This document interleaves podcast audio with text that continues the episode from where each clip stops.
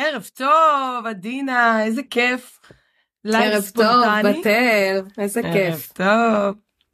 ממש, אז זה לייב ספונטני לשאלות שלכם, אנחנו אמנם נדבר על הרבה דברים כי אי אפשר להיות ספונטניות מאוד על כל הדברים שיש לנו לדבר, אה, אבל אם יש לכם שאלות זה לייב, אה, זה בשידור חי, אז אתם יכולים לשאול שאלות תוך כדי אה, שאתם בעצם צופים וצופות בנו.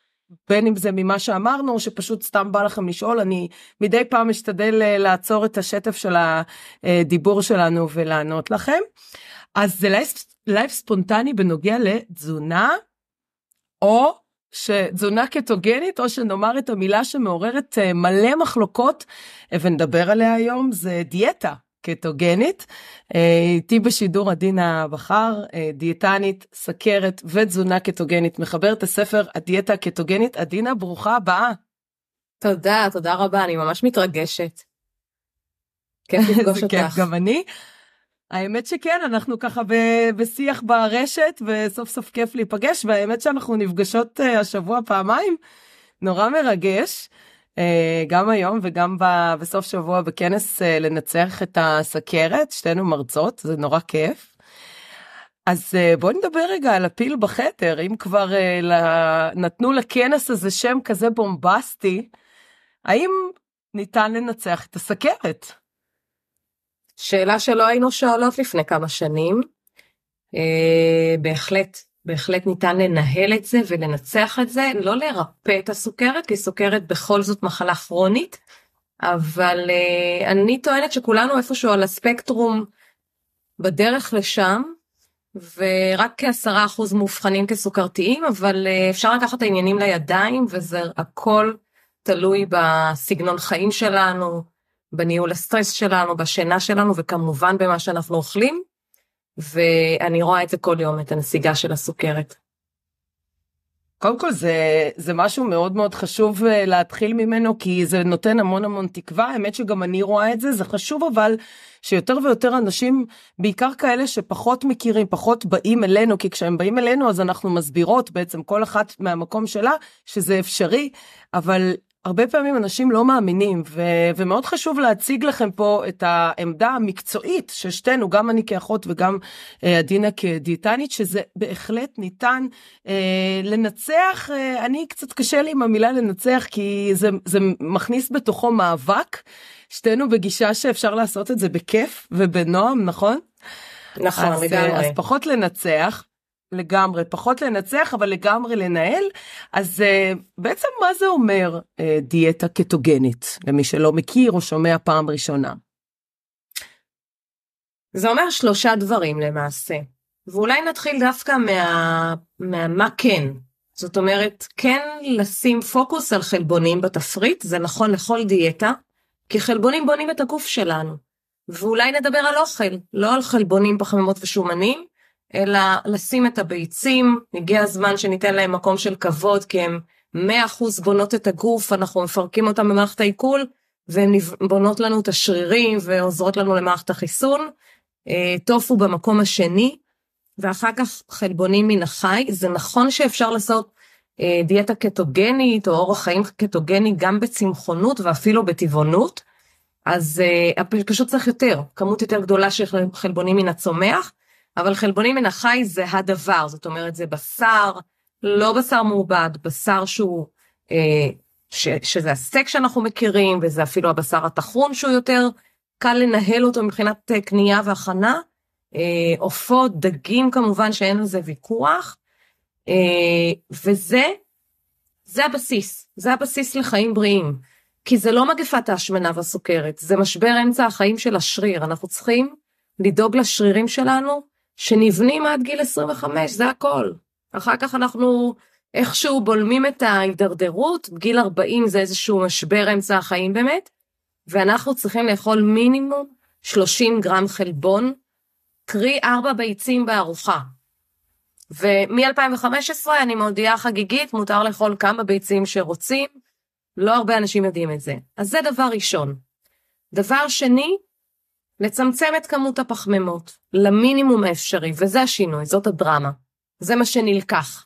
כאילו, ואני לא אוהבת להגיד אסור ומותר, אבל ידע זה כוח, ולכן אנחנו פה, אז נכון. לא לאכול את כל הקבוצות הגדולות של ההארדקור של הפחמות, שזה לחם ודגנים, שזה קטניות, שזה פירות, למעט תותים ופטל וקוקוס, וזה גם מאוד מאוד אישי, כי הדבר השלישי זה למצוא מה משביע אותי. יש למזונות אינדקס סובה. כשאני אוכל בשר מעובד עם רוטב של אה, צ'ילי מתוק, אז אני לא אשבע, אפילו שיש בזה חלבון ואין בזה הרבה פחמימות. אה, כשאני אוכל אה, כל מיני דברים אפורים אנחנו קוראים, שזה בין לבין, זה לא אפס פחמימות וזה לא ממש הלחם האמיתי, אלא זה דמוי, אז יכול להיות שזה פחות ישביע אותי, יכול להיות שבהתנהגותית זה יהיה משהו שיחזיר אותי להרגלים הקודמים. דיאטה קטוגנית, לחלק מהאנשים היא מאוד קשה להסתגל, מכיוון שזה כמו להיות באמצע נהר ולעצור את הזרם ועכשיו לעשות 180 מעלות ולהסתובב חזרה. אז יש אנשים שיותר מתאים להם, ואני יודעת שאת עושה את זה, לעשות שינוי הדרגתי. אז אה, קודם כל נכון, לדעת מה כן, מה אנחנו רוצים. באמת, אנחנו רוצים, אנחנו רוצות גם uh, באמת להבין מה, מה יותר, בוא נגיד קודם כל מה יותר נכון מבחינה מדעית, וזה משהו שאו יותר קל או יותר נכון לגוף, וגם בסופו של דבר הרי זה הרגל, אנחנו בוני, בונות הרגלים. ואת הרגלים האלה יש כאלה שיותר קל להם לעשות את זה בצורה אה, ככה בבום, ויש כאלה שצריכות את זה וצריכים את זה אה, יותר בהדרגה. אה, אני רואה שכותבים לנו שכשעדינה מדברת אז השידור טיפה קטוע, אז יכול להיות שיש איזה עניינים של, אה, אה, של אינטרנט, יכול להיות ש, שיש משהו שאת יכולה אולי לעשות מהצד שלך, הן כותבות מה, מה לצמצם, לצמצם זהבה את הפחמימות, אוקיי? זה לשאלתך. אז אני מקווה ש, שעכשיו זה יהיה יותר, יותר טוב.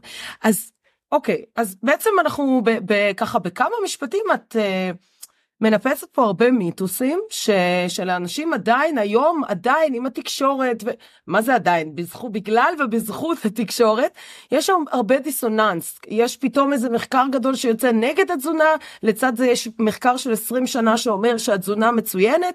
אז בואי רגע נדבר על העניין. אני, אני אומרת תזונה אבל יש לי לקוחה שככה מטופלת שלי שהיום אמרה לי אתם כתוב מדברות על דיאטות על הכותרת אז היא אומרת לי אה, אני מבקשת שתדברו בלייב על המילה הזאת דיאטה. למה היא קוראת לזה דיאטה? גם בספר שלה זה דיאטה, זה לא דיאטה, מה שאנחנו עושים זה אורח חיים.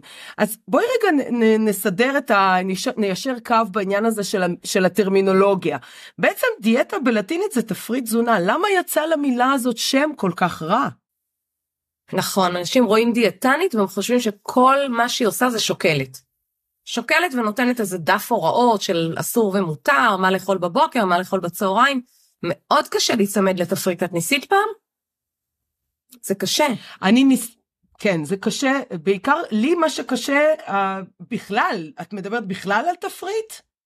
על תפריט שבו יש אה, חוקים כאילו של אה, ברור, מה, מה אני מתי לאכול, בתור... כמה לאכול.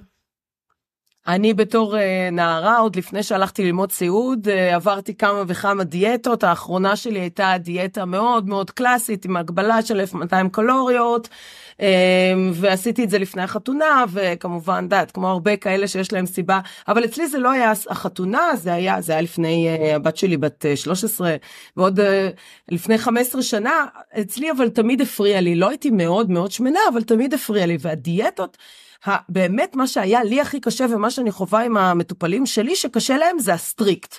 זה, זה מה יש. בואי אני אתן לך קצת גיוונים, אבל את נוסעת לחו"ל, את הולכת לאיבוד. אז כן, זה מאוד חשוב שדווקא מהמקום הזה נדבר בעצם על למה זה שונה. זאת אומרת, דיאטה יש לה שם רע, מה בעצם מחבר את האנשים או, או גורם להם, הם רוצים, אגב הם עושים את זה, הם הולכים, אז זה הדיאטה הזאת והדיאטה הזאת, ו-1200 נכון. קלוריות ודיאטת uh, אז, אז מה מביא אותם על אף הקושי עדיין לחפש דיאטות? אני חושבת שבן אדם מחפש פתרון לבעיה שלו. עכשיו, אם, אם זה קושי, אז אתה פותר את הקושי. אם זה הופך להיות בעיה, שאתה more of the same, אתה עושה את אותו דבר ולא מגיע לשום מקום אחר. וזה מה שעשינו משנות ה-80 אגב. שאמרו לנו תפחיתו את השומן, אז הגענו לאן שהגענו. זאת אומרת, כולנו נהיינו יותר שמנים, יותר חולים, בכל העולם, תמיד נשים עוקפות את הגברים במחלות ובהשמנה, ואני חושבת שהמפתח להצלחה זה לא להיות רעבים. ואת זה כן הדיאטה הקטוגנית אה, זה מקנה. כל כך חשוב. זה כל כך חשוב שאת בתל? אומרת את זה, אני, את יודעת, כל הדיאטות האלה, ובואי באמת ניקח דוגמה ממש קלאסית, אוקיי? אני גם נתקלת בזה, אליי מגיעים בעיקר סכרתיים, אבל באמת, תכף אני גם אספר על החוויה שלי כשהם מגיעים בפעם הראשונה, ש- שיש התעסקות בגלל כל השנים של ההתעסקות עם משקל, יש המון המון תקיעות בעניין הזה של אני רוצה לרדת במשקל, אבל בואי ניקח אישה בת 50 שניסתה בחיים שלה המון סוגים של דיאטות ורגילה לשטנצים רגילים של דיאטות הגבלה קלורית מנות מותרות אני שומעת המון כאלה הייתי 20 שנה בדיאטה כזאת כל שבוע היה לי את המנה מותרת הלכתי לפי זה מותר ואסור תפריט מאוד מאוד נוקשה ועכשיו סביב גיל 50 סביב גיל המעבר הגוף הפחית מחילוף החומרים אם הוא לא עשה את זה לפני כי הדיאטות האלה בעייתיות מלכתחילה מבחינת חילוף חומרים. ועכשיו היא עולה במשקל בלי יותר מדי אוכל ומרגישה מתוסכלת ומחפשת את הפתרון הבא. מה יגרום לה לרצות לזנוח דיאטה של שש ארוחות ביום שבהם צריך להתכונן עם אוכל וקופסאות שעל פניו זה נשמע הגיוני שהיא תרצה לזנוח את זה אבל היא רגילה נכון. לזה לפחות 40 בוא נגיד 30 שנה לפחות מגיל 20 אם לא לפני יש נשים שמתחילות לפני. לזנוח את זה ולעבוד בזה בלאכול כל שעתיים שלוש ודווקא לנסות את התזונה הקטוגנית הבריאה. כן, חשוב להדגיש שזה בריאה, כי אנחנו, אה, לטובת הסוכר אף אחד לא יצא. זאת אומרת, זה מאוד ברור שסוכר לא בריא לנו. סוכר משנות החמישים, יש מחקרים שמתארים שככל שהסוכר יורד לנו בדם, שזה בא בעקבות אכילת פחמימות והפרשת אינסולין, אז אנחנו כל הזמן ברכבת הרים, ובסוכר הנמוך אנחנו חסרי שקט, חסרי ריכוז, חסרי אנרגיה, ורוצים לאכול בעיקר פחמימות, בעיקר מתוק, וזה מין, זה כמו, את יודעת, זה כמו כסף מזומן בארנק, הדלק שהוא מסוכר, את לא יכולה לשים הרבה אה, כסף מזומן בארנק, ואז ברגע שהוא נגמר, את כל הזמן צריכה לחדש אותו. ברגע שאני מוותרת על שימוש בדלק המיידי הזה, שזה 200 קלוריות מפחמימות, אני עוברת לת... לדלק הגדול, לדלק שהוא לא נגמר, אני יכולה לעבוד כל היום, אני יכולה לצאת להליכה ולא לחזור, אני יכולה אה, לא לאכול שעות רבות ואני לא תלויה, לא תלויה בארוחה הבאה ולא חושבת עליה. את יודעת כמה אנרגיה מתפנה בחיים נכון. להרבה דברים אחרים? פתאום יש חיים, פתאום את נוסעת לחו"ל, ופתאום את חווה את המקום, את לא חושבת מאיזה מסעדה תאכלי. לא שאני לא ממליצה לאכול במסעדות שוות, כי אז יש בחירה, ואז יש את האוכל נכון. האמיתי, ואז אין את הטרחה סביב זה. אני חושבת שרוב האנשים, נוח להם לנהל איזשהו אורח חיים של במהלך היום כשאנחנו עסוק, עסוקים אנחנו מסתדרים, ביצה, טונה, כאלה דברים, קצת ירקות, גבינה קשה, ובערב לעשות איזושהי ארוחת פרס. או יש הרבה אנשים שעושים עבודה היב- היברידית, חלק מהזמן עובדים מהבית, אז באמצע היום הם מארגנים לעצמם איזשהו, איזושהי ארוחה חמה ו... וחכמה, מורכבת בצורה אה, בריאה. אני, אני חושבת שאם רוצים להבין את התזונה הקטוגנית בצורה הכי בהירה, זה ביצים בבוקר ובערב, עם ליו- ליווי, עם אה, חצי צלחת של ביצים או, או גבינות או טונה וחצי צלחת ירקות, ובצהריים משהו כמו עוף, בשר או דג, ואפשר להחליף בין ארוחות, אפשר גם לדלג על ארוחות. שזה לא אוי. ואבוי, אוי ואבוי. את יודעת, כן. זה, זה אנחנו צוחקות, כי באמת, בתור מישהי ש, שחוותה בחיים שלה לא מעט אה, דיאטות, ובכלל, גם אף פעם, תמיד שואלים אותי, את סכרתית? אז לא, אבל אה, ההתעסקות במשקל, אם אני הייתי ממשיכה בעצם כל הזמן עם הרכבות הרים האלה, יש מצב שהייתי מגיעה לזה, אבא שלי סכרתי, זה משהו שאני גם מדברת עליו, והוא גם סכרתי מהשנה האחרונה, זאת אומרת, זה משהו די חדש, הוא תמיד היה בעודף משקל, אבל זה משהו שקרה לאחרונה, ואנחנו יודעים שלגנטיקה יש מקום, אבל באמת המקום המתסכל זה המקום של ההיצמדות למשקל ולמספרים ולמדדים וכל שעתיים, ורגע, כמה זמן עבר? רגע, עכשיו אבל אני צריכה... עכשיו, אחת הדוגמאות באמת, שזה, את יודעת, זה, זה, אפילו, זה אפילו מוזר לי שאנשים לא מערערים בעין על החוויה הזאת, ואני אני אחת מהם. כי מי שהיום, אה, שהתחילה אתמול סדנה, אמרה לי, אה, אוקיי, הבנתי כאילו שאמרת שבעצם אני צריכה להפחית את כמויות האינסולין שלי כדי להיות פחות רעבה. אני עכשיו לפני ישיבה מאוד ארוכה בעבודה, האם אני צריכה לאכול מה שאני קוראת לו אכילה מניעתית, כדי לא להיות אחר כך רעבה, או אה, לחכות ולראות, אולי אני לא אספיק אחר כך. ואני אמרתי לה, תקשיבי, בינתיים, בשלב הזה כן תאכלי משהו קטן, כדי שזה לא יסיק אותך. אבל מצד אחד אנשים חוב, חווים כל היום התעסקות באוכל, מה אני הולכת לאכול, מה אני הולכת לאכול, מה אני וכאילו נולדנו לתוך המצב הזה, זה כשאני אומרת לבן אדם, תקשיב, אתה תהיה לך חופש. ואנשים, ואני אומרת, הוא לפעמים אוכל ארוחה אחת או שתיים, אומרים לי, זה קשוח, זה נורא קשה. אז איך לא אנחנו יכולות להקליל? כן. לא צריך לחשוב על זה, אני מסכימה איתך לגבי הדוגמה שנתת, כי יש את החרדה. שלא אכלתי וזה יעסיק אותי ואז אני אגיע לארוחה רעבה מדי ואולי לא תהיה לי מוכנה כי אני מסיימת יום עבודה אז עדיף להתחיל משלוש ארוחות אולי שלוש וחצי ארוחות אני נותנת קביים אני הרי דיאטה כן. קטוגנית. זה דיאטה שמדמה צום זה fasting mimicking אני אוכלת אה, ארבע ביצים שני גרם פחמימות שזה לעומת פרוסת לחם זה שביעית מכמות הפחמימות, זה לא עושה לי תנודות של סוכר, אני שבעה ואני יכולה להמשיך הלאה. אז לא לחשוב על מתי הארוחה הבאה, אני יכולה לאכול קוביית שוקולד מריר, יש בה גרם פחמימה. לשתות אספרסו, לשתות אמריקנו, לשתות מים, מים מאוד חשוב בתזונה. הדיאטה קטוגנית מייבשת, מכיוון שאנחנו אה, מורידים את האינסולין. אינסולין זה הורמון שאוגר נתרן ונוזלים.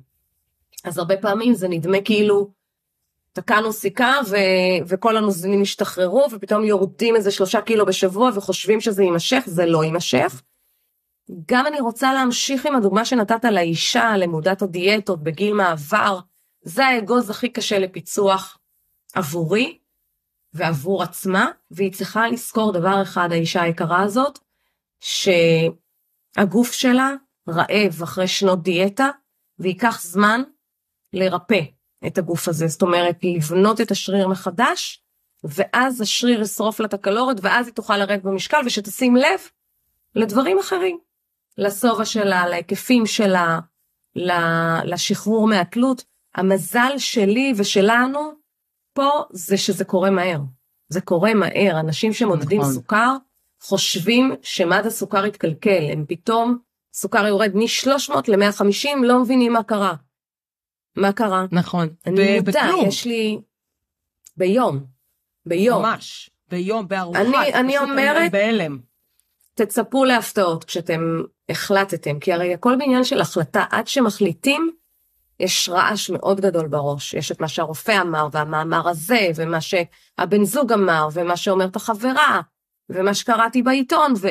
וצריך ללכת לאיש מקצוע, אני אומרת את זה, כי היום שמעתי מקרה של אה, מטופל שחבר שלו, חולה סוכרת, הלך לאיזושהי אה, הנחיה לא מקצועית ונכנס לבית חולים.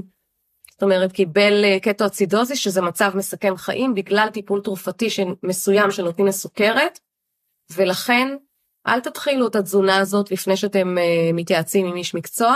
לפעמים אני לא מספיקה, לפעמים אני משלבת רופא, בגלל זה אני עובדת במרפאה רב מקצועית, אני לא עובדת לבד. אני אוהבת שיש רופא בתמונה, מבוגר אחראי אני קוראת לזה, ואם אני צריכה להיוועץ, אני, אני מתייעצת, אה, וצריך לעשות את זה בצורה בטוחה. על פניו, כולנו בריאים. כולנו בריאים עד ש... עד ש... אז השאלה ש... באמת, כשאת אומרת איש מקצוע, אז פה יעלו שאלות מאוד חשובות שאני גם נתקלת בהן. תשמעי, הדיאטנית אמרה לי, ויש הנחיות כן. שהן מנוגדות לחלוטין ממה שאני ואת נכון. עכשיו מדברות עליו. איך את מסבירה את זה בעיקר? את הרי גם יש לך תפקיד נכון בעמותת uh, עתיד שאת היו"ר בעצם של עמותת הדיאטניות איך את חווה את זה גם מלמעלה וגם בשטח שקולגות שלך uh, עדיין ממשיכות להמליץ על תזונה רוויה בפחמימות ל... לא לא אגיד רוויה אבל הרבה בוא נגיד ממש לא תזונה קטוגנית. אה, אין, איך, איך בעצם אנחנו מצד אחד לא פוגעות בקולגות שלנו, ומצד אחד אומרות, יקירי, זה הדבר הכי נכון עבורך, ששתינו מבינות את זה. תראי, יש התקדמות. יש התקדמות, היא איטית אמנם, אבל uh, אה, קודם כל במקום שבו אני גדלתי בקופת חולים כללית, שירותי בריאות כללית, שם גם קנו את הספר שלי לצוותים, גם בבתי החולים, גם בצוותים אה, במרפאות, ואני חושבת שיש פחד. יש פחד ויש הרגלים, כי מה דיאטנית עושה? דיאטנית פועלת על פי הנחיות שהיא קיבלה מדיאטנית יותר בכירה, במקום שבו היא גדלה. ככה אני, אני, את כל מה שאני יודעת על נושא של טיפול, אני יודעת מהבית שלי בכללית.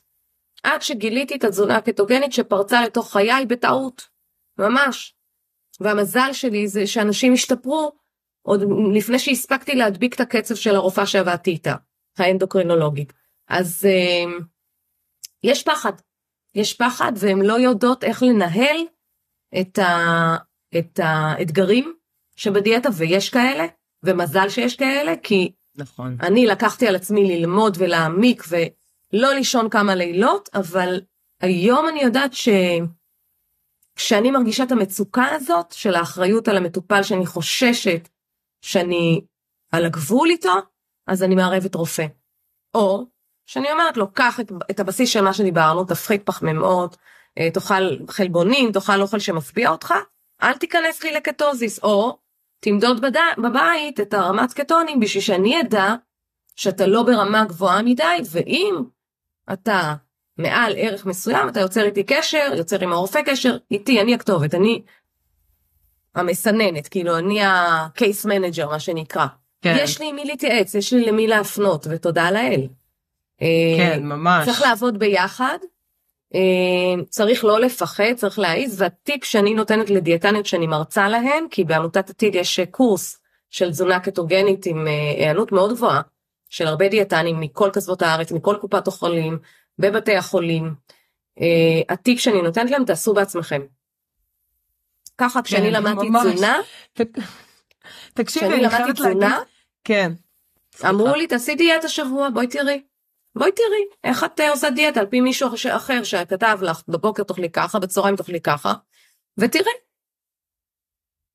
אז אני, אני חייבת לספר שאני, אה, עם כל זה שהייתי לימודת דיאטות וזה, הלכתי ללמוד סיעוד, הלכתי, התחום שלי בכלל היה בהתחלה כירורגיה, בכלל לא התעסקתי בסכרת, ואז אחרי כמה שנים זה מאוד סקרן אותי והלכתי ללמוד ועשיתי קורס על בסיסי בסכרת, זו הכשרה ייעודית לאחיות, ואז אמרתי רגע, עכשיו התחלתי לפתח, מה שאני עושה היום זה לא מה שמלמדים בקורס, זה כמו שאת אומרת, הרחבה וישבתי עם הרופא הנכון שלימד אותי את הדברים וקראתי והעמקתי במאמרים, ואז אה, אמרתי, אם זה עושה ירידה במשקל, אני חייבת לנסות את זה על עצמי.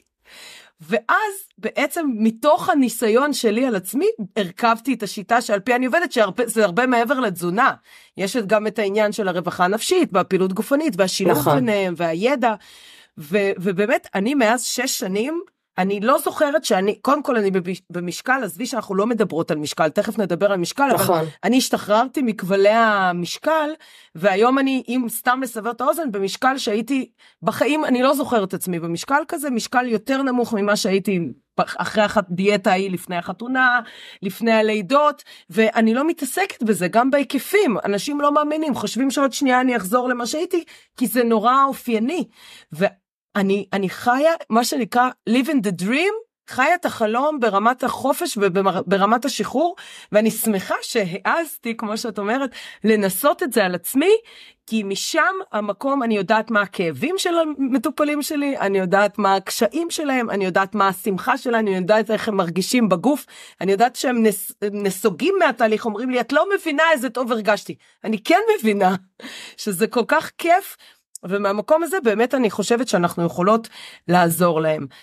Uh, אני רוצה שנתייחס רגע לעניין של השומן, בסדר? כי יש פה עוד שאלות בקהל, כמו למשל, כמה ביצים מותר ביום? אז זהבה, אה, לא, נכון, לא אמרנו עדינה כמה ביצים, היא אמרה 2 ו-2, אבל אה, מ-2015, נכון, אה, אפשר לאכול כן. כמה ביצים שרוצים. כמה שרוצים. אה, בשנת 68 אמרו לאנשים תורידו את צריכת הכולסטרול.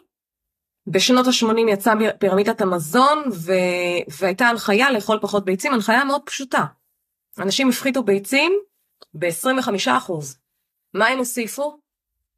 פחמימות, גני קטניות. בוקר. גני בוקר, כן. ולאן הגענו אנחנו כולנו יודעים. ופשוט עשו מחקרים, מחקרים ענקיים, מחקרי אחיות, מחקרים עם אוכלוסיות גדולות, ולא מצאו קשר בין אכילת כולסטרול ושומן למחלות לב. לא מצאו קשר, אני אגיד את זה שוב, ארגוני לב, עיתונים מדעיים, ולכן ב-2015 הסירו את המגבלה. קראתי ספר בין 100 עמודים של חוקר מאוניברסיטה בקנדה, שאומר לא עשו לזה לובי. זה לא היה כלכלי. להגיד לאנשים לחזור לצרוך ביצים ולא לצרוך את כל הפחמימות שהם צורכים. אז אין מגבלה באכילת ביצים.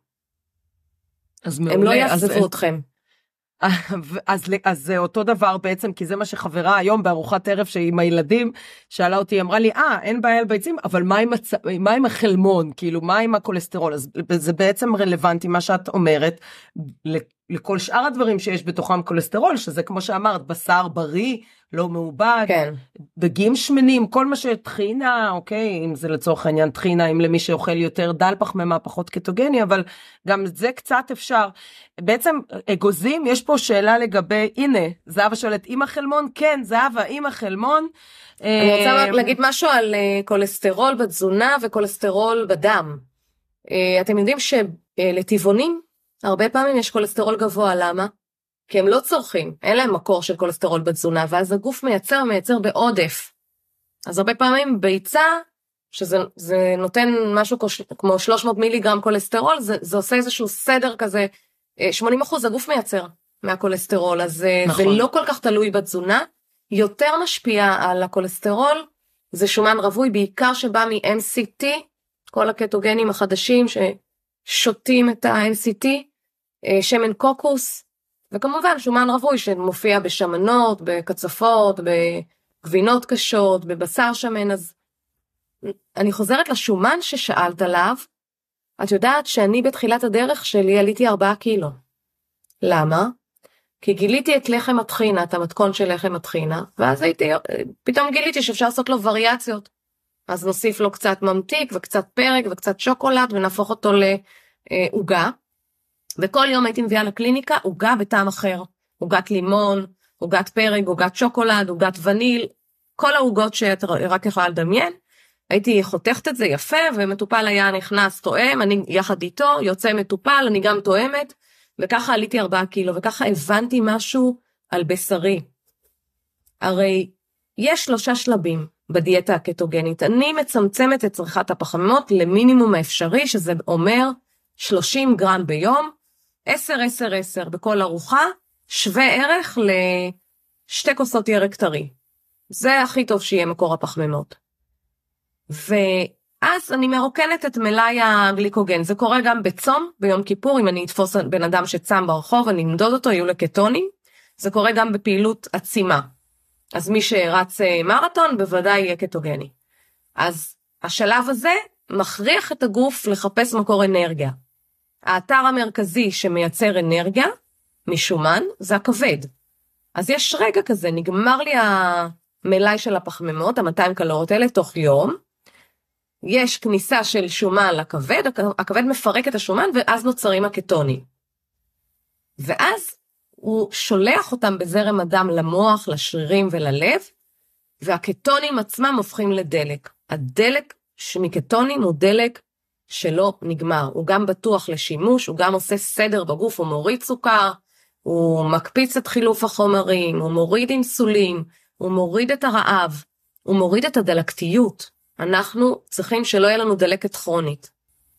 אז תזונה עשירה בפחמיות עושה דלקת ומשמינה אותנו. עכשיו לכבד לא אכפת אם הוא ייצר את הקטונים ממה שאני אוכל, ואז אני אהיה במקום דרוך ואולי אפילו יעלה במשקל כי יהיה לי הרבה קלוריות, או ממה שאגור לי בגוף ואני רוצה להגיע לשומן שבגוף זה כאילו למצוא את הנפט. זה דלק שהוא פי 40 מה, מהדלק מסוכר. זה, זה לא נגמר. אדם יכול לחיות ארבעה חודשים ללא אוכל רק עם מים.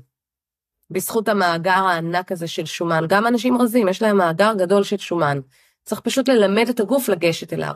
ופה זה מסביר את תופעות הלוואי שאנשים חווים שלא לא כולם שורדים אותם, לא, כל, לא כולם מוכנים אליהם, צריך להכין את הבן אדם מראש, זה כמו שרופא נותן תרופה, הוא אומר יש לה תופעות לוואי, תעשה ככה א', ב', ג', אז דיאטנית שנותנת דיאטה קטוגנית היא מזהירה מראש מה עלול לקרות, איזה תופעות יכולות להיות. אז יכולה להיות חולשה בגלל החוסר אנרגיה, יכולה להיות, אה, יכול, יכולים להופיע כאבי ראש פתאום בגלל הירידת נתרן והחוסר איזון במינרלים וירידת לחץ דם, יכול להיות עצירות בגלל שאנחנו אוכלים פחות לחם מלא וסיבים תזונתיים, וגם בגלל המשחק של, ה... מים. של המים יכול להיות כמיהה לפחמימות, כן. מין כזה craving בתקופה הראשונה, ושני דברים עוזרים, מים ומלח. מלח כן. הכוונה למלחים.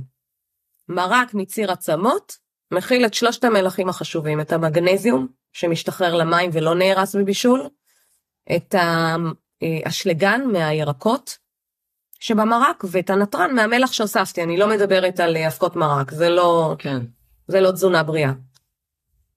אז אה, תקשיבי, קודם כל אני חייבת להגיד שאם אני מקשיבה מהצד, על פניו, מצד אחד זה נשמע מאוד uh, מסקרן, מצד שני יש פה הרבה נתונים שיכול להיות שהם יהיו זרים לאנשים, זה בסדר. כי גם עדינה וגם אני, כל אחת מאיתנו במקום שלה, אנחנו מלמדות. Okay, זאת אומרת, זה, זה, זה לבוא וללמוד, אתם לא נכנסים לתוך משהו שמישהו אומר לכם, ו, וזה מה יש, כי זה תהליך שהוא מקצועי, שהוא רפואי באיזשהו מקום, ולכן אנחנו רוצות שאתם גם תבינו. אז יש פה דברים שאולי יישמעו לכם קצת לא מוכרים, הכל בסדר, אבל מה שחשוב שתבינו, וזה משהו שאת אמרת קודם, שהמפתח, אם אני חוזרת לאישה אה, רוויית הדיאטות שלא מבינה עדיין שהיא תלויה באוכל, ברעב שלה שמנהל אותה כל הזמן, הם גם, אה, הרבה פעמים אנחנו לא יודעות לשים את האצבע לפני שאומרים לנו את זה. כשאני שואלת כמה פעמים מתוך השש ארוחות האלה, אני, אני אספר אגב על אבא שלי, ומפה אני אעבור לשאלה הבאה לגבי העניין של רעב. אבא שלי הוא כבר שנה מאוד מאוד מאוזן, הוא לא עושה תזונה קטוגנית, אבל כנראה שהוא קטוגני כי הוא אוכל ארוחה ביום, גם אם זה עם יחסית כמות אה, גד... לא גדולה, שתי פרוסות של לחם, אני לא חושבת שהוא מגיע ל-30 גרם, אבל לא, לא באמת עשינו את הספירה. בין ארוחה לארוחה וחצי ביום, רוב, ה... רוב השבוע. ובאמת ה-A1C שלו היה, הוא לא, הוא לא מסכים לי להגיד, אבל הוא היה גבוה. והיום הוא כבר שנה שלמה שומר על מתחת לחמש, שזה מדהים, וואו. הרופאה הורידה לו את התרופות, אמנם הוא לוקח גלוקומין, זה בסדר. זה בסדר, ו- זה עושה אותנו צעירים הגלוקומין.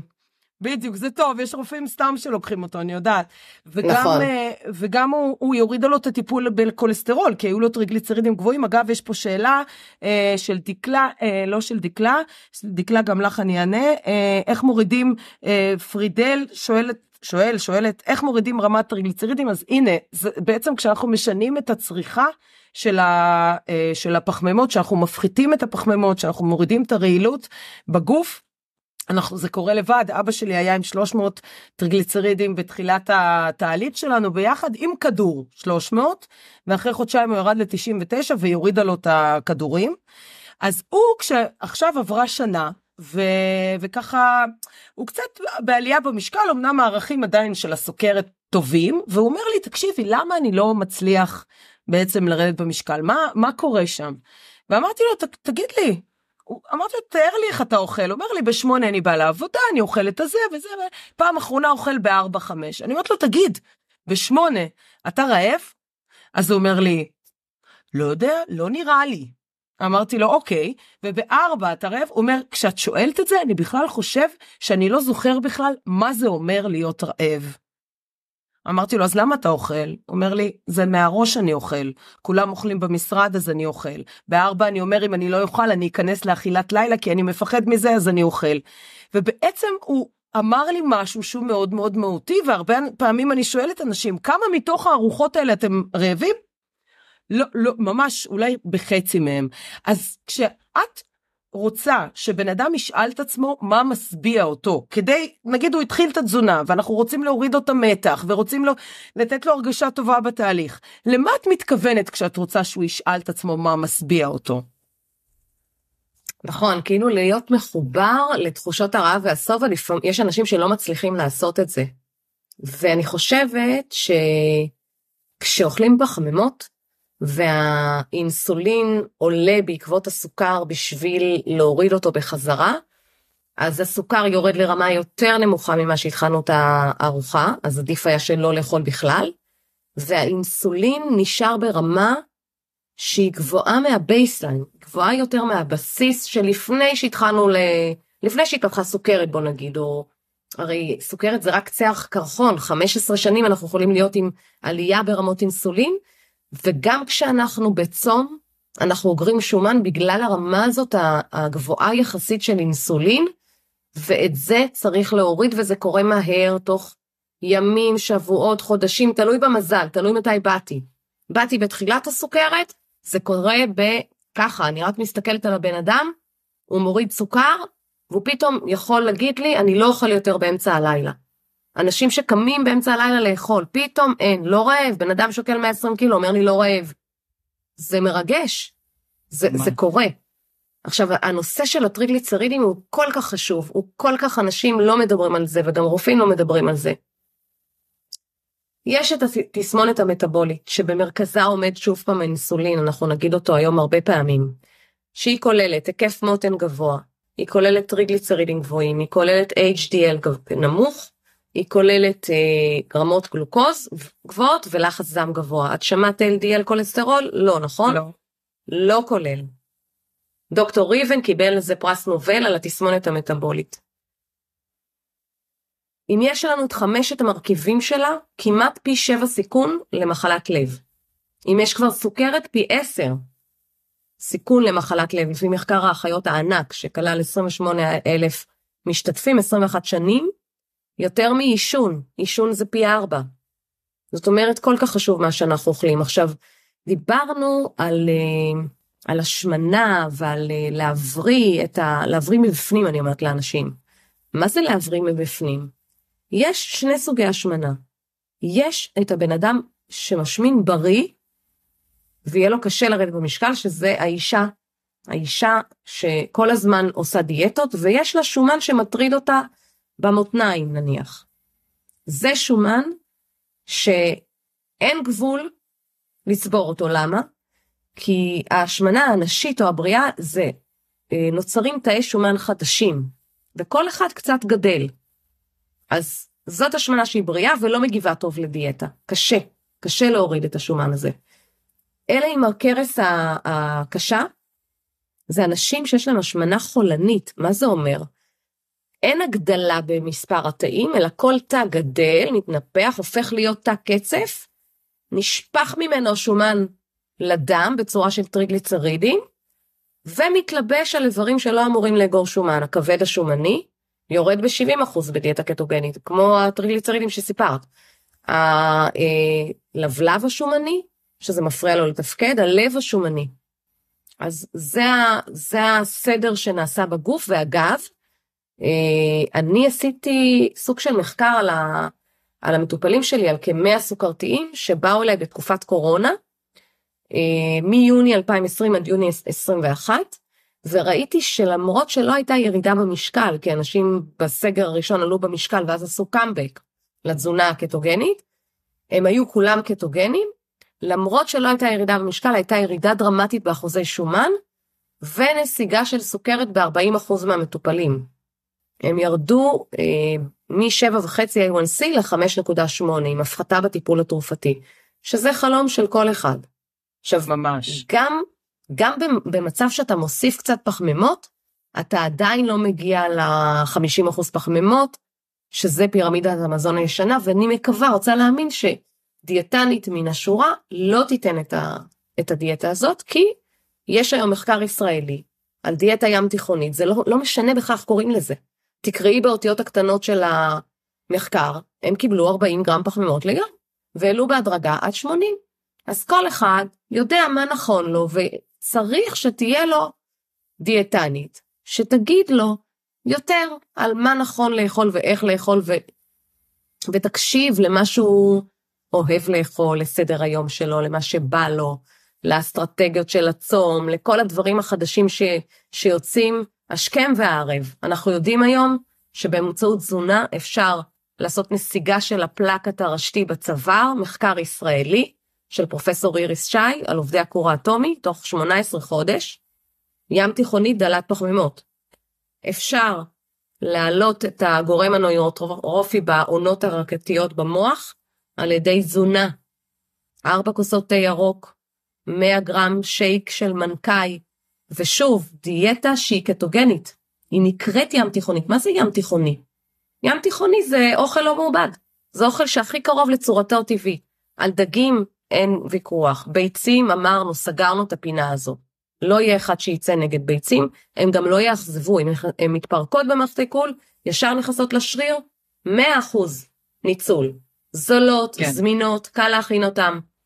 אה, בשר לא מעובד, אין בעיה, לא רוצים לאכול בשר בתזונה, תאכלו טופו, תאכלו דגים, תאכלו אה, עוף, אה, תמצאו שלושה מתכונים של אה, חלבונים ותחליפו ביניהם. הרי אם אני מכינה קדרת בשר, אז אני מחממת אותה שלושה ימים, זה ההמלצה, אחרי שלושה ימים הכל הולך, כל הוויטמינים לא שווה כלום. אז תתכננו ככה, אתם יכולים להכין שני קילו של בשר ולהקפיא במנות. גם לא להקפיא את כל הכמות, כי אז זה מתקלקל. אז אני חושבת שהקנייה, ההכנה ופינוי זמן לאכילה, זה הבסיס לחיים בריאים, כי מה קורה לאנשים? למה משמינים? אין תערוכה. אז עד ש... אז מגיע לי, יש לנו פסיכולוגית, יש לנו נטייה לעשות אישור על זה שלא אכלנו כל היום. אז פיצוי, מה, מה יקרה כן. אם אני אוכל? זה איזשהו, זה מנגנון פסיכולוגי. שאני נותן לעצמי אישור לאכול עכשיו את הג'בטה, כי לא אכלתי מאתמול בערב. אז מה זה משנה? או אם אכלתי את העוגייה, זה היה ארוחה? לא. גם מה שאוכלים בעמידה לא נספר. אז יש המון מקום לשינוי הרגלים, ומאוד לחשוב מה אני רוצה. אני לא בורח מנמר כל החיים שלי, כי, כי הוא לא שם, אם נסתכל לאחור. אני רוצה לשאוף למשהו טוב, אני צריך לדעת מה אני רוצה. מאוד לא מאוד חשוב. לא מה אני לא רוצה. ממש, זה גם אני בגישה הטבעית החיובית. קודם כל מציבים מטרות חיוביות, מה יקדם אותי? כי כשאני אומרת בואו נציב מטרות, הדבר הראשון לפני שאני מתקנת במפגש הראשון בסדנה זה אה, אני לא רוצה להיות ככה, אני רוצה להוריד, אוקיי, מה את רוצה להשיג, מה את רוצה שיהיה יותר בחיים שלך, וזה שאלות שהן נשמעות מוזרות, זאת אומרת, לוקח רגע זמן לאנשים להבין, כי ככה גדלנו, אוקיי, על, על, על השאלה נכון. גם למה אנשים ניזונים מחדשות, כי זה, זה מזין אותנו, גם פסיכולוגית יותר קל לנו, קל לנו באיזשהו מקום לצרוך את השלילי, את הרע, ו, ו, וצריך ללמד אנשים ל, ל, לעשות מדיטציה כדי רגע לנתק את עצמנו מתוך כל הרע הזה, מכל השלילי הזה, כדי רגע להסתכל בתוך עצמנו מה אנחנו אוהבים, מה לנו חשוב, מה אנחנו צריכות, ו- ו- ובעיניי זה, זה כל כך חשוב לצד כל מה שאנחנו מדברות עליו עכשיו, התזונה והשינוי הרגלים, התפיסה של עצמנו, מי אנחנו, לשבת מול האוכל, לכבד את הגוף שלנו, לאכול כמו שצריך, להכין לעצמנו ולאחרים, לא צריך להכין במיוחד, ממש לא צריך להכין נכון. במיוחד. אה, כי אז אני מיוחדת ושונה ואני אחרת, לא, כולם יאכלו אותו דבר, אז יהיו עוד שני דברים שהם יאכלו ואני פחות אוכל, אה, וזה כל כך, אה, כל כך חשוב. יש לי פה מלא שאלות, אבל יש פה גם שאלות בקהל, אז חשוב לי כן לתת להם את המקום. אז בואי רגע נענה על מה ש... ככה. בהקשר למה שאמרת קודם, אני כן. רוצה כן. להציע לרשום חמש סיבות למה חשוב לי להשתנות בחיובי, ולא השוואתי. אני רוצה להרגיש טוב, אני רוצה להתלבש יפה, אני רוצה להיות בריאה, לא יותר בריאה, לא להימנע ממחלה. חמש סיבות, לרשום אותם בפתקים בטלפון, וכל פעם שקשה, להיזכר למה שווה לנו לעשות את המאמץ הזה. ממש, לשם מה מה שנקרא. כן. אה, איך אה, טבעוניים יכולים להתמודד עם תזונה כזאת? האמת שכבר שמעתי את זה שזה בלתי אפשרי בתור טבעוניים להיות קטוגנים. איך אה, אנחנו, איך את נותנת לזה מענה? את יודעת שהולך להיות uh, בכנס, הולך להיות uh, מישהו שירצה על uh, תזונה נכון. טבעונית, וגם נכון. הכיבוד, הייתה לי שיחה ממש ארוכה, מה אפשר לכלול בכיבוד, והגענו להמון המון המון המון אפשרויות. מזכירה את הטופו. את הטופו, כן. יש שם מוצרים של אה, מוצרי חלב ללא חלב, נניח היוגורט עם החלבון, אז נכון, יש בזה יותר פחמימות, אפשר לתעל את זה, אפשר, אפשר לעשות, אה, הצלחתי להוריד A1C למטופלת שהיא אה, טבעונית. אה, יש כל מיני, צריך לדעת את זה, צריך, אה, אני כשבאה אליי מישהי טבעונית, אני מתכוננת לפגישה, אני יודעת מה אני צריכה להמליץ ואיך לבנות את הארוחות, אה, ואפשר אפילו ליצור גיוון. האמת שבאמת זה בדיוק העניין, שבגלל הגיוון הרבה פעמים יש תחושה שזה קשה, ואז אני חווה שאצלי, אם יש טבעוניים בתהליכים שלי, אז אני אומרת, אוקיי, יכול להיות שבוא רגע לא נקצין ונגביל, כי בכל זאת, תזונה קטוגנית, איך שלא נסתכל על זה, היא מגבילה ביחס לכל השפע שיש לנו. אה, בעולם, אוקיי? אז שימי בצד את כל הלא בריא, עדיין ירקות צריך להיות יותר במידה, ולכן אני אומרת בואי, בואי קצת יותר, ו- ודיברנו על זה בשיחה מקדימה, עכשיו אין לנו זמן על זה, אבל באמת, כמו שאמרת, במחקר שעשית עם המאה מטופלים, שאפילו שהם הוסיפו ב-50% נכון. יותר פחמימות עדיין הם הצליחו לשמור אז לא ירדו במשקל אבל הצליחו לשמור על ערכי uh, A1C הורידו ערכי A1C הגיעו לנסיגה ול, וממש לאיזון מצוין של סכרת ולכן לפעמים לא אנחנו צריכים רגע להיות קשובים לעצמנו ואם מאוד מאוד קשה לנו עם העניין של הגיוון הכל בסדר יכול להיות שדווקא הקיטו אגב זה מה שאני גם מלמדת שהקטוזיס יכול גם לבוא בדלת האחורית דרך ריווח אכילה. דרך הצום נכון. בעצם אנחנו מייצרים, בלי שנתכוון ובלי שנמדוד ובלי שנספור, מייצרים שעתיים של קטוזיס, גם טוב. אז נכון. הכל בסדר, לא צריך שזה יהיה, ולאט לאט אנשים... צריך לזכור שנולדנו, שנולדנו כיצורים עם גמישות מטאבולית. כשאין אוכל אנחנו שורפים שומן, כשיש אוכל שורפים אה, פחמימות. פחמימות. והיעד הוא לא להיכנס לקטוזיס למרות שיש המון יתרונות בלהיות קטוגני והקטונים כל מה שתיארתי קודם כל התהליכים הבריאים אבל כל הפחתה בפחמימות תועיל לבריאות ואני חושבת שאם אתה מבין שלא לאכול כל שעתיים לא לנשנש לשים את החלבון במרכז הצלחת וליד לצד זה לאכול קצת פחמימות במידה וכל אחד יודע מהם הטריגרים שלו.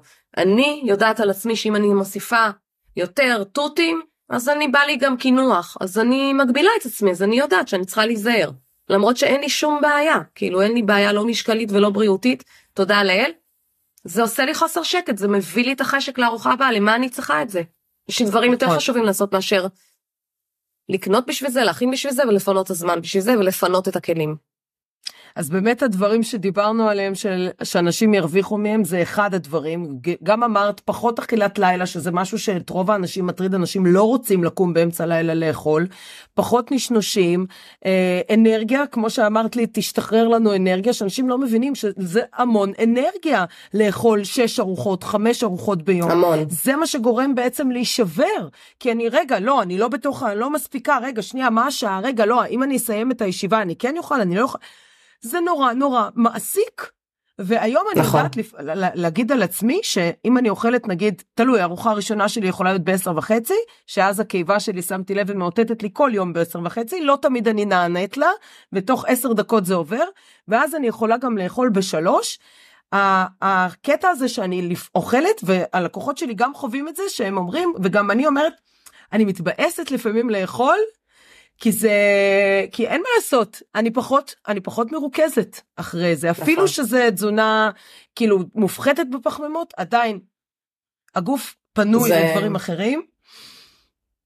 נכון מה שאמרת קודם ה... זה כמו גלישה על הגלים של הרעב של הכמיהה שהם נורא נורא חלשים את מרגישה רעב אבל זה לא בדיוק אותו דבר זה לא דחוף לך והארוחה יכולה להיות עכשיו יכולה להיות בעוד חצי שעה ויכולה להיות בעוד שעתיים. וזה בסדר גמור. ויש כן. לגוף מספיק אנרגיה, אפשר לקחת מהגוף. זה, ולנצל זה לא את הצום של הלילה. הצום כן. של הלילה, אני קמה על שרפת שומן. אני שורפת נכון. שומן בבוקר.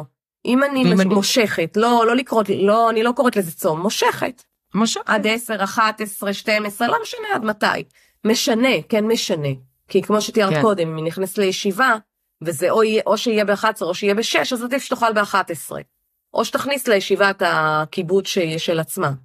אבל תארי לך שאני לא אוכלת עד 12 בצהריים מ-7 בערב. נהיה לי מדורה של שרפת שומן. אני כאילו, ועשיתי אימון על זהו, צום, זהו, וואו. רציתי להגיד, יש לי, כאילו... פיל, אני עושה פעמיים בשבוע בבוקר פילאטיס עם מכשירים, שזה אימון כוח. ואני גם אחרי זה לא אוכלת. אגב, יש לי קצת רעב אחרי האימון, אני חייבת להגיד, אולי, אה, אני, אני לא יודעת למה זה, כאילו, אם אני מסיימת בשמונה וחצי, תשע את האימון, יש לי תחושת אה, רעב, אבל אני מתעלמת ממנה כי אני לא רגילה כבר לפני עשר וחצי בכלל להכניס שום דבר שלפני זה בשש וחצי כבר בדרך לעבודה בבית חולים הייתי אוכלת משהו ושותה. שזה, תבינו, אתם לא, זה לא נולדנו ככה, אז אנחנו צריכות רגע לסגל לעצמנו את ההרגלים האלה, להקשיב לגוף. ו, ובאמת אני מרגישה הרבה יותר טוב ואומרים לי רזית רזית לא רזיתי זה זה צמצום היקפים זה משהו שקורה בגוף עם הזמן וזה נורא כיף שזה קורה מעצמו בלי התעסקות מיותרת. אה, אז אז אה, אז כן חבר'ה יש הרבה הרבה יתרונות לזה.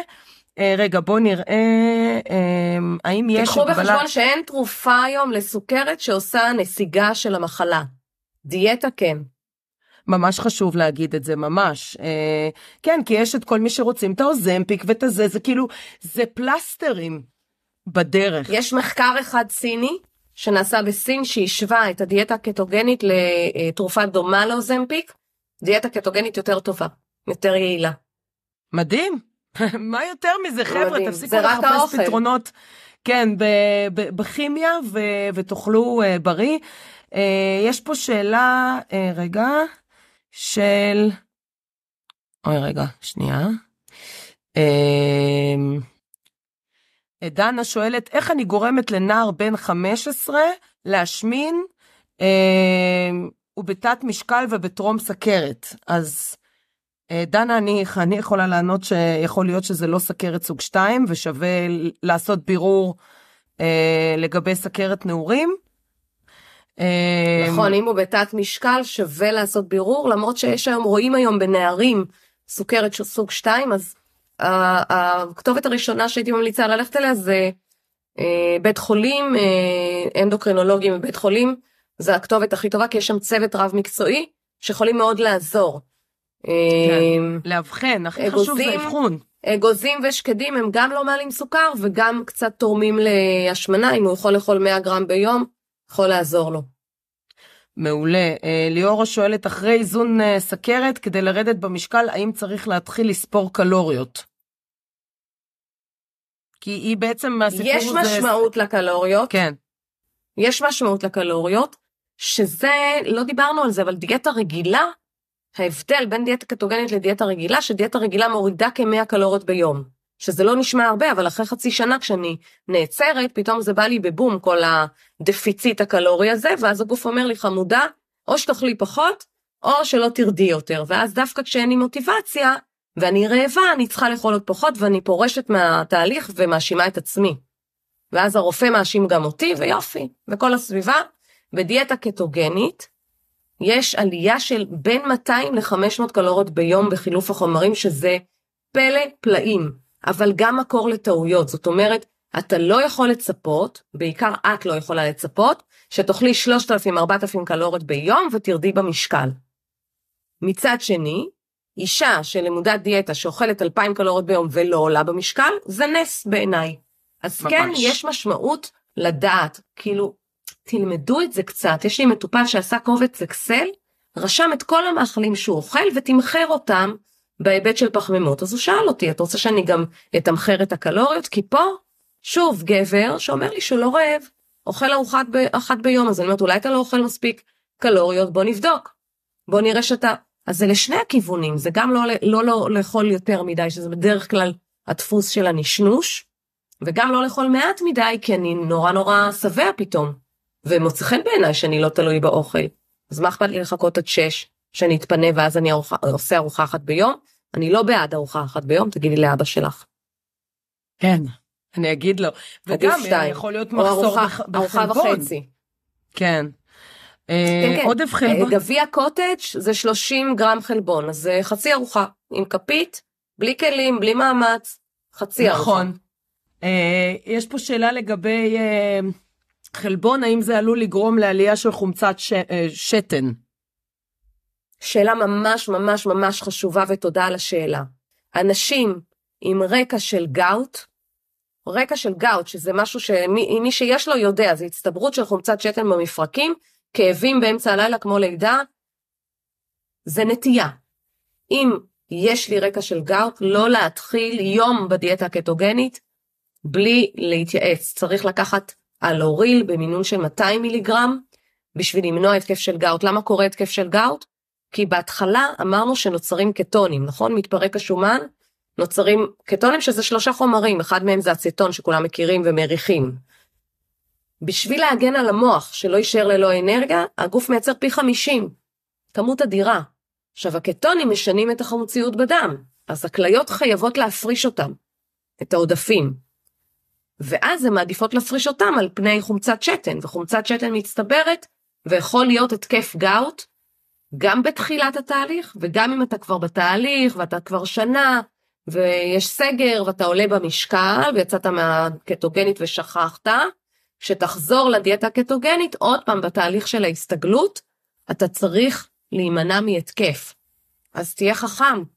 חומצה ש... חומצת שתן זה משהו שיכול לא לגרום לי לישון בלילה. שאלה כן. ממש ממש ממש חשובה.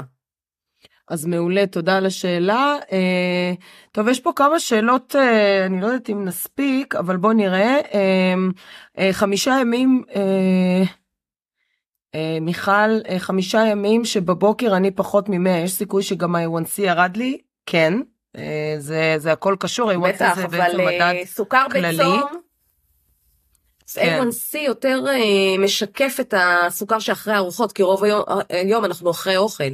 אז הייתי מציעה למדוד גם שעה אחרי אוכל, ואז את תראי את, את השיא עליית סוכר, ואם את בקטוגנית אני בטוחה שהתוצאה תהיה טובה. כן נכון אני גם את יודעת אנשים בטרום סכרת או בסוכרת התחלתית באים ואומרים לי אבל לא הרופא אמר לי שאני בכלל לא צריכה למדוד אז אני אומרת להם תמדדו כי ה-A1C שלכם הוא לא מהסוכר בצום הוא מהסוכר אחרי ארוחות וגם זה מעודד אותם ומדרבן אותם להמשיך בתהליך כשהם עושים שינוי. ואז הם רואים, הם בהלם מהמספרים שהם באמת יורדים מאוד מהר, כמו שאמרת, בארוחה, ביום, זה פשוט קורה וזה מדהים. אז רק בשביל זה, אם אתם שומעים אותנו, תנסו, שווה לכם לנסות, אה, אנחנו נשמח לעזור. אה, מה לגבי פחמימות של קטניות, חומוס, עדשים? אז גם כן... חשוב אה... מה מקור הפחמימות. מקור פחמימה מחומוס, לא אותו דבר כמו פחמימה ממלאווח. אז כאילו אם קשה להיפרד מהקטניות אפשר לעשות תהליך הדרגתי דיברנו על זה אה, בשיחה המקדימה נכון. שלנו שיש אנשים שקשה להם אז, הם, אז אני לומדת דרכם מה, מה הדרך הנכונה בשבילהם. וגם אפשר להנביט אותם נכון זה שורף קצת מהפחמימות נכון. שלהם. זה, okay. אוקיי. זה בעצם אז יוצא זה... הצמח כאילו. נכון וזה משתמש באנרגיה אז uh, קצת פחות. זה מעלה את הערך אז... התזונתי ומוריד את הערך הקל... הקלורי והפחמימתי. אז מיכל זה לשאלתך. אמ, דליה לחם לחמניות לבן כתוב מים גלוטן חיטה חלבון זה בסדר? אמ, אז לא אבל כתוב לסן אה הכוונה בשל אה לא לא זה בסדר הגלוטן גלוטן זה החלבון של הלחם אז אין בעיה. אני ממליצה על הלחמניות האלה בחום. לא מעלות כן, סוכר כן. אנשים שנצמדים למד סוכר רצויף ובודקים ככה נכון. עם הטלפון אז רואים תגובה למאכלים לחמניות מצוינות. כן נכון שמעתי עליהם במעולות עוד לא כן, ניסיתי כן, אני אוכלת בעיקר את של את של איציין אבל באמת אני צריכה לנסות. אולי הם יהיו בכנס אמ, אני חושבת יכול להיות שהם יציגו בכנס. אז יאללה יהיה, יהיה מעולה לטעום אה, וגם מי שחבר'ה זה הזדמנות באמת אה, להזמין אתכם תכף אנחנו נדבר על הכנס. אה, אני יוצאת לשיעור ספורט פוחדת לצאת בלי אוכל כלום האם זה בסדר בלי לאכול כלום האם זה בסדר להתעמל בלי להכניס כלום לגוף אז דיברנו על זה. אם אתה דלק של שומן אז אין שום בעיה ואת הזכרת קודם לבטל את האימון שלך דווקא הייתי נכון. ממליצה אחרי אימון כן לאכול בחלון הזה של השלושת רבעי שעה אני יודעת שאומרים שכבר לא שהצריכה היומית היא חשובה מה אכפת לנו כשהגוף יותר רגיש לאינסולין להכניס את החלבון דיירקטלי לשריר. אז אוקיי אז אני קצת אם את רוצה תקחי קוביית שוקולד מריר. זהו מוזר כן, לי לאכול אם את לא מרגישה צורך אז לא. אם גם את ממשיכה אחר כך ליום שלך. אם את כן, מרגישה את העיתות, ממליצה לך לאכול. אוקיי מעולה תודה על הטיפ. Uh, לסיכום מה זה הדיאטה הזאת הזהבה איפה היית כל השידור מוזמנת לצפות בזה ביוטיוב זה יהיה מוקלט uh, אני לא uh, מיכל אני לא קטוגנית אני כן אני יודעת מיכל שהדלת פחמימות בסדר uh, גם אין שום בעיה עם זה מה עם תוספי מזון כמו כרום אז אה, אני אני אולי פחות נתייחס לזה כרגע אבל תוספי תזונה מהגישה שלי תגידי לי את מה את חושבת זה רק שבאמת חסר בגוף ולא לישר למהר לחפש בזה פתרון אה, לפני שניסינו בעצם לתת למזון אמיתי ובריא הזדמנות נכון זאת גם הגישה שלך. אני מסכימה איתך גם כשאת אוכלת מזונות מן החי הוויטמינים והמינרלים נספגים בצורה מיטבית. נספגים. כי אין אה, כל מיני דברים גורמים שמונעים ספיגה. אני כן אוהבת להמליץ על מגנזיום. כי בארץ המים מותפלים ואנחנו לא צורכים מספיק. ובתזונה קטוגנית יש מעולה. משחק אמרנו של המינרלים. אבל אה, אמרנו שתזונה קטוגנית. את אוכלת יחסית יפה, יחסית הרבה קלוריות אז זה בסדר, לא צריך. ויטמינים. נכון, אז באמת רק אם חסר חבר'ה ולא למהר. יש לי כל כך הרבה נושאים שתכננתי לדבר עליהם, אבל אנחנו צריכות לסיים. בואי אה, ככה נספר למאזינים שלנו, למאזינות שלנו, למה שווה להם לבוא לכנס. יהיו הרצאות מעניינות, אה, האמת היא שאני הסכמתי להשתתף בכנס רק בגלל ששמעתי שאת תהיי שם ושדוקטור ויינבס יהיה שם והדיאטנית בתיה אלימלך והולך להיות רציני, נכון. הולך להיות אה, מעמיק, הולך להיות על רמה. אה, אני לא הייתי בוחרת להשתתף אחרת ויהיו מצגות, אה, יהיה פאנל של מומחים אז כך שכל אחד תוכלו לשמוע את כל האסטרטגיות התזונתיות ואותך עם כל הגישה שלך נכון. המקסימה. אני חושבת שיהיה ממש מי שיש לו אה, חולה סוכרת בבית, הייתי ממליצה לו לעשות לו מתנה ולשלוח אותו לכנס. ויהיו נכון, אז דוכנים ויהיה מלא הפנינג. יהיה, מגניב ויש שם גולדי, ובאמת לדעתי. נורא נורא כיף. כן, אז, אה, אז קודם כל תודה על המחמאה, זה לגמרי הדדי, נורא כיף אה, להיות בחברה של, של קולגות אה, שהם אנשי, אנשי מקצוע באמת אה, מהמעלה הגבוהה ב- בארץ, ככה אני חווה גם את העשייה שלך. והכנס תודה. הוא בעצם הולך להיות אה, אה, ב-24 לשלישי, יום שישי הקרוב, אה, מי שמאזינים לנו בלייב אז זה יום שישי הקרוב ב-24 לשלישי בשעה תשע וחצי אנחנו מתחילים בגבעתיים בתיאטרון גבעתיים כל הפרטים באתר eat well אוקיי? פשוט תכתבו eat well או כנס בגוגל תכתבו כנס לנצח את הסוכרת. יש לכם שם אה, גם את הקוד הטבה שלי אתם תמצאו את זה גם שלי גם של עדינה אנחנו נפרסם פה.